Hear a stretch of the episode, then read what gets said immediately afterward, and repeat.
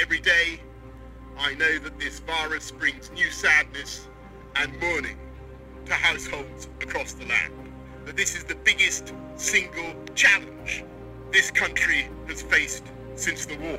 The European Commission has launched a global campaign to find a cure for the coronavirus. Because today the world is coming together to defeat this virus. Passing through the peak.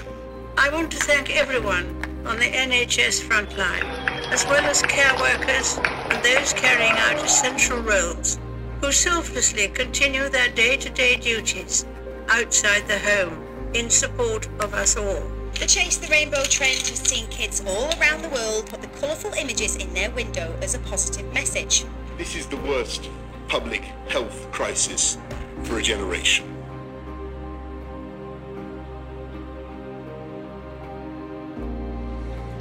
And God blessed Noah and his sons and said to them, Be fruitful and multiply, and fill the earth. The fear of you and the dread of you shall be upon every beast of the earth, and upon every bird of the heavens, upon everything that creeps on the ground, and all the fish of the sea. Into your hand they are delivered. Every moving thing that lives shall be food for you. And as I gave you the green plants, I give you everything. But you shall not eat flesh with its life, that is its blood. And for your lifeblood I will require a reckoning. From every beast I will require it, and from man. From his fellow man I will require a reckoning for the life of man. Whoever sheds the blood of man, by man shall his blood be shed. For God made man in his own image. And you be fruitful and multiply, increase greatly on the earth and multiply in it. Hi everyone, my name's Toby Ford Weston. Uh, we're continuing on in our End of the World as We Know It series, looking at the life and times of the man Noah. Have you ever started something uh, only to have it go horribly wrong? Have you ever reattempted that same thing that you started only to have that go basically just as bad? Uh, when I was uh, 17 years old, I, um, I started taking driving lessons. I'd saved a little bit of money. I was, was keen to have my own freedom and autonomy. And, and at that age, uh, my late teens, early 20s, I was mm, fairly humble guy. Um, case in point, my, my, university student card should come up in just a moment. And uh, it was taken when I was 20 years old. Um, so only, what, two or three years ago. And, uh, and in it, you can really see the humility in my heart and, and the innocence in my eyes. Nah, I was pretty much the opposite of that, actually. Uh, I kind of regarded myself as something of a, of a badass. Um, and although right now you might be tempted to hold your purse a little bit more tightly, uh, it may be of interest to you that the uh, piercing in my left ear uh, was done at um, Claire's Accessories, and the earring in my left ear is a uh, £4.50 cubic zirconia from Argos's autumn winter catalogue. So I, I, I, had some pride issues, I would say, and it probably wouldn't have been a good idea for me to have uh, been in charge of a vehicle unsupervised.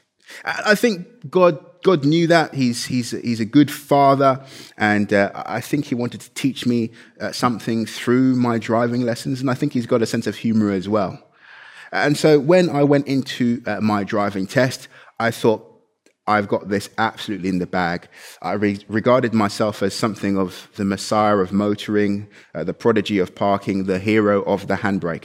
That's kind of the way I saw, I thought of myself. And I went in full of confidence. And to be fair, I did pretty well. Uh, right up until sort of three quarters of the way through the test, where someone sort of cut in front of me. I didn't like it. I went on the outside and I sort of cut in front of him. Uh, needless to say, I failed the test. Now, on my second test, I didn't check my blind spots a couple of times, something like that, and I, and I failed the test.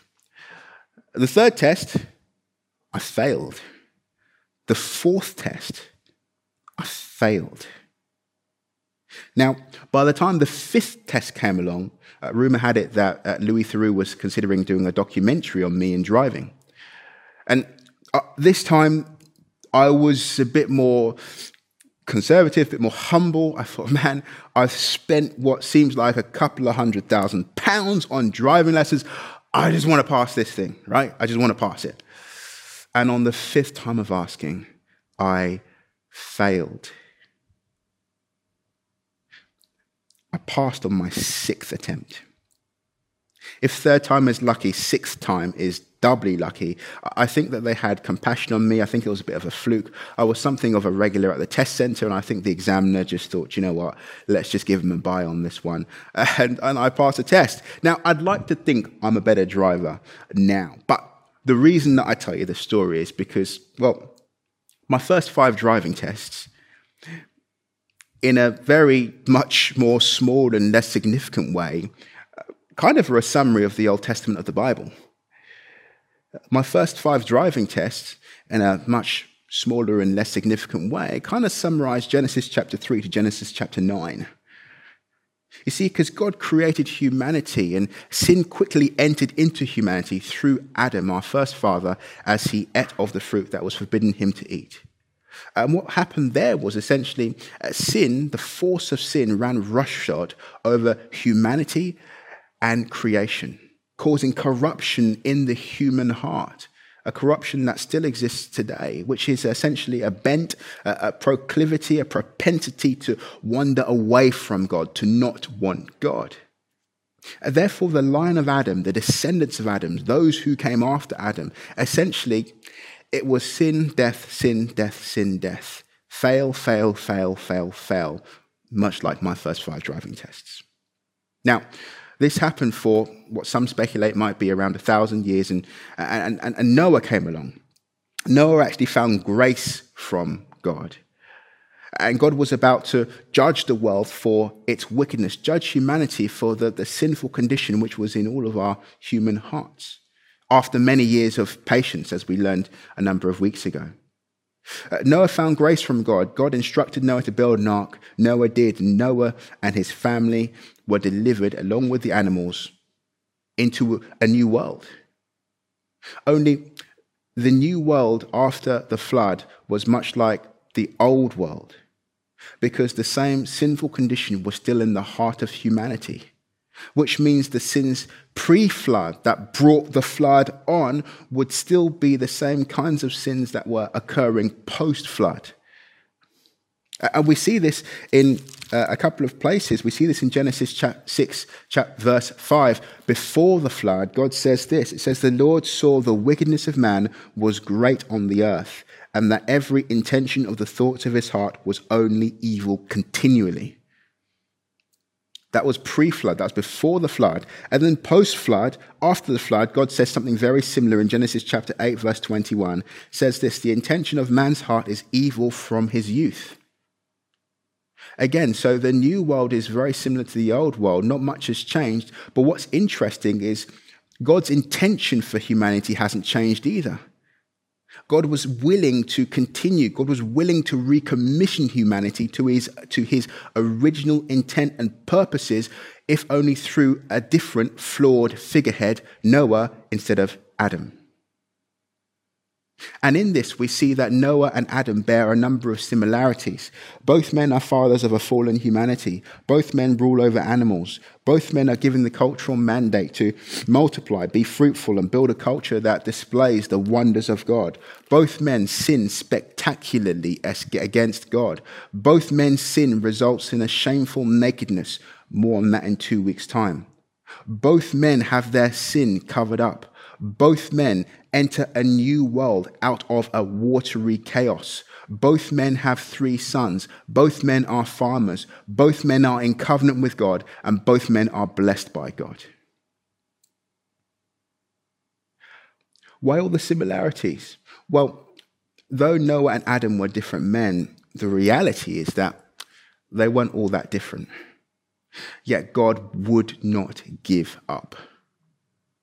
Even going so far as to recommission and bless humanity. And that's really where we find ourselves in Genesis chapter 9, verse 1. It says this God blessed Noah and his sons. I don't know what your view of God is, but I tell you, God, God is a God that blesses. That's God's heart. That's what He wants to do. He wants to bless. And the way God was going to bless, uh, particularly here, is He would He would say, "Be fruitful and multiply." Uh, God wouldn't just say it once, he'd say it twice. He says it at the beginning and at the end. Why does he say it twice? Well, to add emphasis, to show God means business. This is what God wants. This is what God's like. This is his pumping heart for humanity, which he loves, to be fruitful and multiply, to fill the earth. So, so what does it mean to be fruitful and multiply? What does it actually mean? Well, God first said to be fruitful and multiply to Adam in Genesis chapter 1, verse 28. Similarly, uh, Adam and Eve needed to populate the earth. And Noah finds himself in that same situation whereby him and his sons are charged and tasked with populating the earth. Therefore, to be fruitful and multiply means to procreate, to, to have children. But it wouldn't be fair to say that that's all it means. In fact, it means so much more than that, that included, but more. Because God's desire for humanity was to, to harness, to, to, to bring to order the raw potential of the earth and, and, and display the, the, the, wisdom and the, the, the beauty and the power of God. God, God wanted an overall flourishing of humanity that would bring a flourishing over the face of the earth, materially and spiritually. Uh, God essentially wanted the earth to be full of his glory. Put simply, God wanted the earth that he created to reflect him and a scripture that might help us understand what it really means, the heart behind God's desire for humanity to be fruitful and multiply, is in, in Habakkuk chapter 2, verse 14. And there it says this essentially, the Lord wanted for the earth to be filled with the knowledge of the glory of the Lord as the waters cover the sea. God wanted for the earth to be filled with a knowledge of the glory of the Lord as the waters cover the sea. This means in every nook, in every cranny, in every sphere of human influence, God wanted flourishing and fruitfulness. This means that God wanted fruitfulness and still wants fruitfulness in procreation, in politics, in business, in manufacturing, in tech, in finance, in sales, in sport, in logistics, in architecture, in parenting, in marriages, in marketing, in ambition, in exploration, in environmental care, in social justice, in schools, in engineering, in the arts, in agriculture, in tourism, in science, in journalism, in speech, in love, in morality. God wanted for the earth to be filled with the knowledge of the glory of the Lord as the waters cover the sea.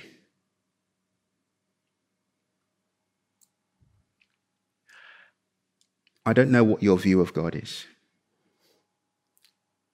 Maybe you feel God is a, a God that likes to crush and to minimize. No. God is an expansive God. He's a God that wants your fruitfulness and your flourishing. Meaning that if you're in a situation where God Himself is pruning you,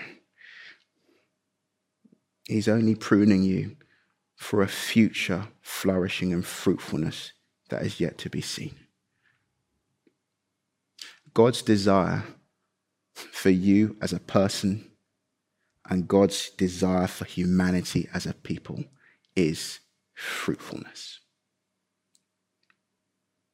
And to, to ensure human fruitfulness, God puts four provisions in Remember, I said at the beginning, God said, Be fruitful and multiply, fill the earth. And at the end, Be fruitful and multiply, fill the earth. And in the middle of the sandwich, if you like, are four blessings which are there to enable the flourishing and fruitfulness of humanity.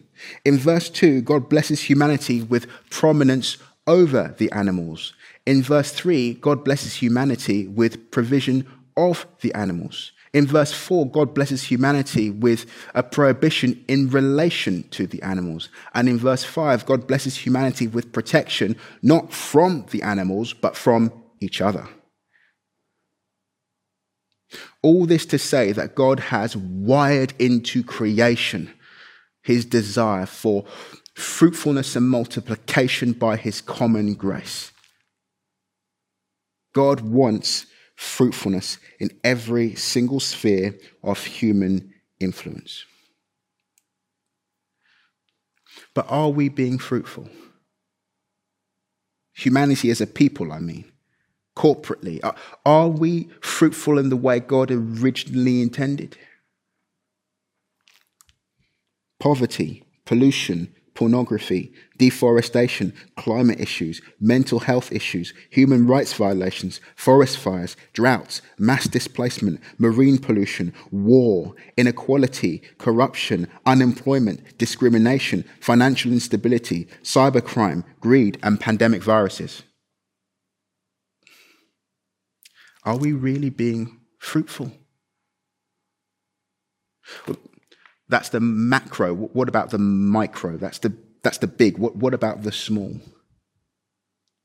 I tell you from personal experience, there are few things that are more frustrating, few things that are more painful than a lack of fruitfulness. In any sphere, in any anywhere in life. Be it a lack of fruitfulness in marriage or frustration that you're not yet married. Be it a lack of fruitfulness in amongst your children or frustration that you've not yet been able to conceive. Be it a lack of fruitfulness in your work or frustration that you don't have work.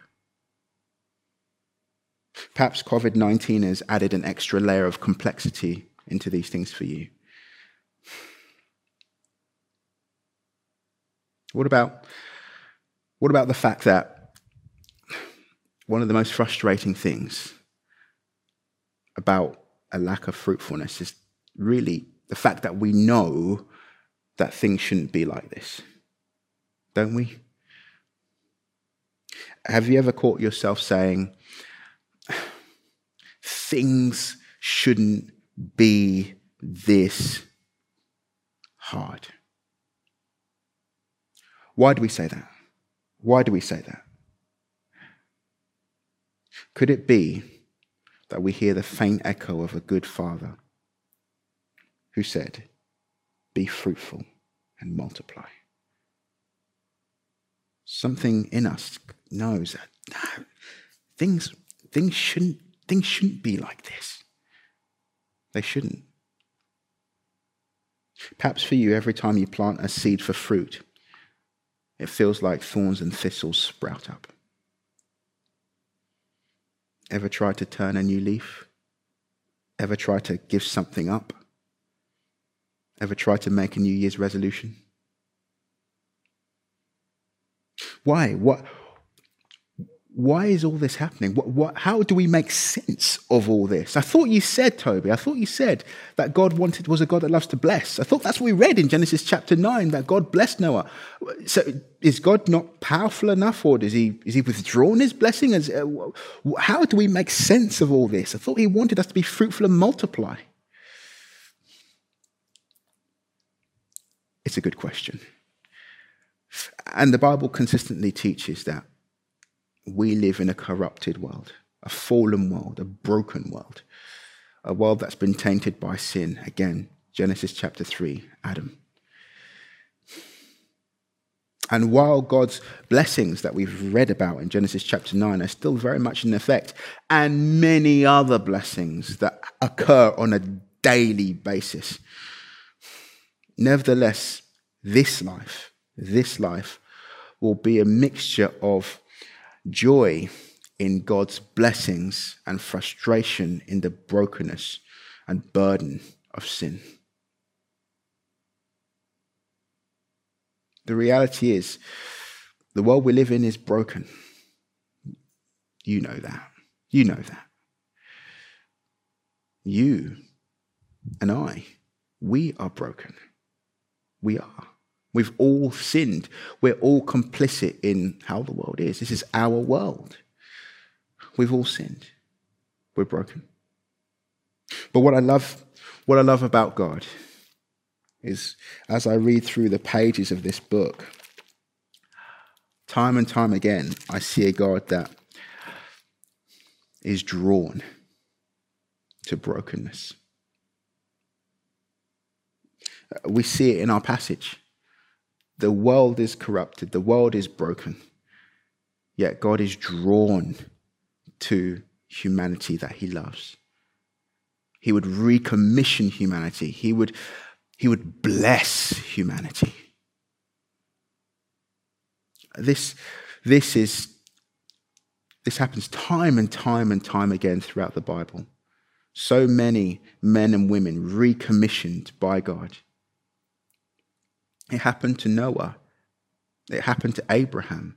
It happened to Jacob. It happened to Moses. It happened to Jonah. It happened to Gideon. It happened to David. It happened to Peter. It happened to Paul. It happened to John Mark. I could go on. All of these men were write offs that God did not write off. All of these men received great kindness from God, and God's kindness made these men great. God is, God is drawn to what is broken. Where are you broken? Perhaps for you, it's a relationship thing. I just, in, in preparation, I, I just got sort of a picture of a, a number of people that um, continually kind of are looking back at their life. Like perhaps you're looking back at your life quite a lot and you you feel a lot of regret over certain the, the way you've been in certain relationships. Uh, the words that the Bible use, uses often uh, guilt and, and shame. Perhaps you, you feel guilty, perhaps even ashamed at the way you've acted in certain key relationships in your life. What does God say to you? I want to recommission you. Maybe for you it's hurt. For some, something's happened that has changed everything. It's knocked you for six, and um, you've kind of mentally or emotionally checked out as a result of this thing. Perhaps even there's an element of frustration with God, maybe anger with God. What does God say to you? I want to recommission you.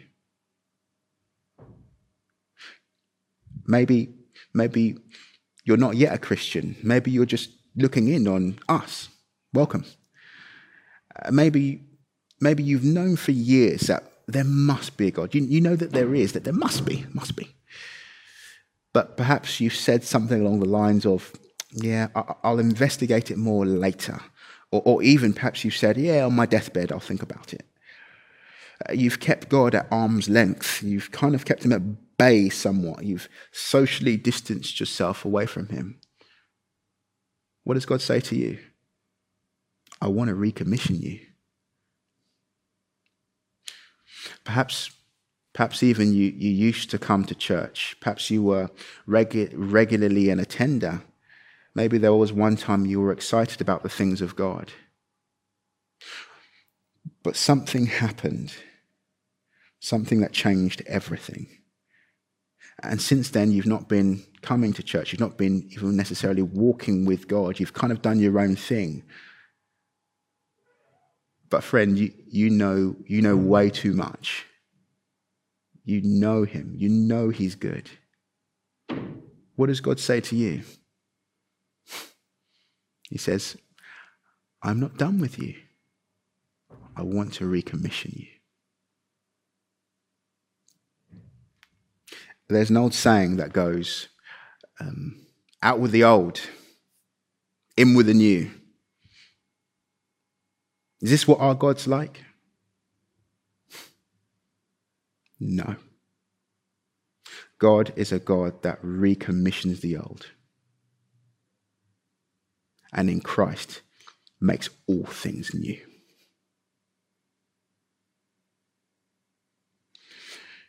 And I'm not talking about new like a new chapter in a book.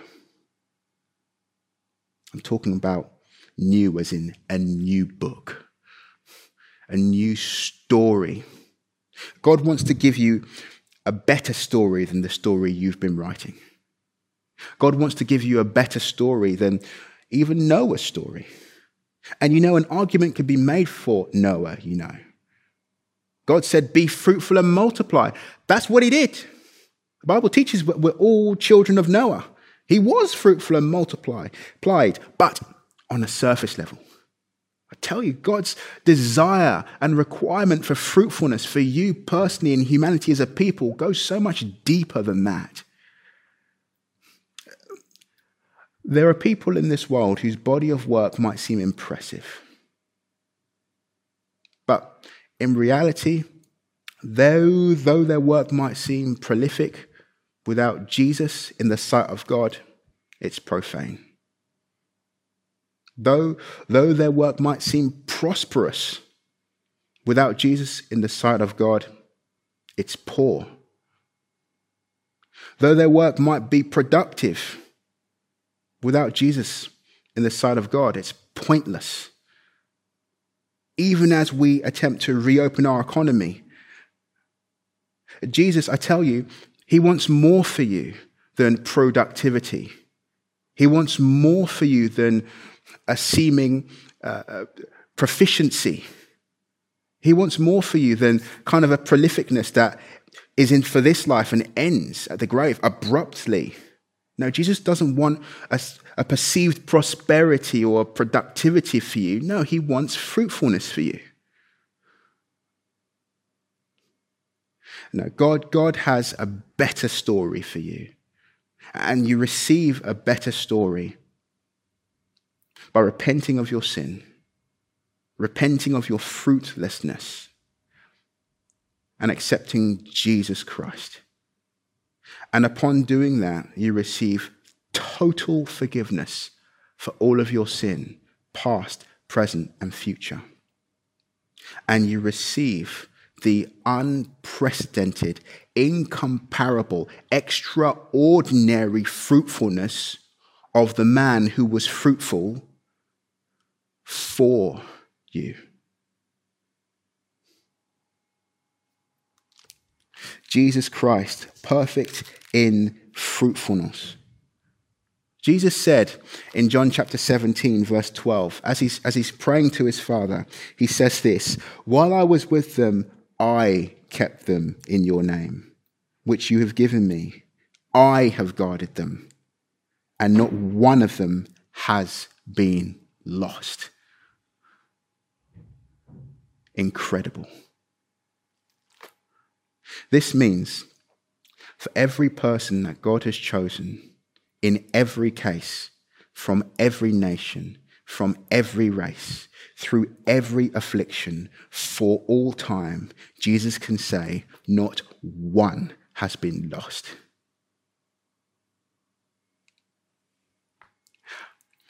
Perfect success. Jesus was fruitful in life. He healed the sick, he raised the dead, he cleansed the lepers, he cast out demons. Jesus was fruitful at the point of death, saying, Mother, behold your son. Son, behold your mother. Truly today, you, you will be with me in paradise. Jesus was fruitful in death, curtain torn in two, dead being raised to life. Jesus was fruitful in length. Behold, a great multitude, a great multitude that no one could number from every nation, from all tribes and peoples and languages, standing before the throne and before the Lamb, who is Jesus. Revelation chapter 7, verse 9. Jesus wasn't just fruitful in length, he was fruitful in depth. Death shall be no more. Neither shall there be mourning, nor crying, nor pain any more, for the former things have passed away. Revelation chapter 21, verse 4. Jesus was fruitful with no wife, fruitful with no children, fruitful with no university degree, fruitful with no formal education, fruitful with no home ownership, fruitful with no home at all. Jesus' fruitfulness is fruitfulness squared. Jesus' fruitfulness is fruitfulness to the power of, to the power of, to the power of. And that fruitfulness through faith in his death and his subsequent resurrection is given to you in full from God.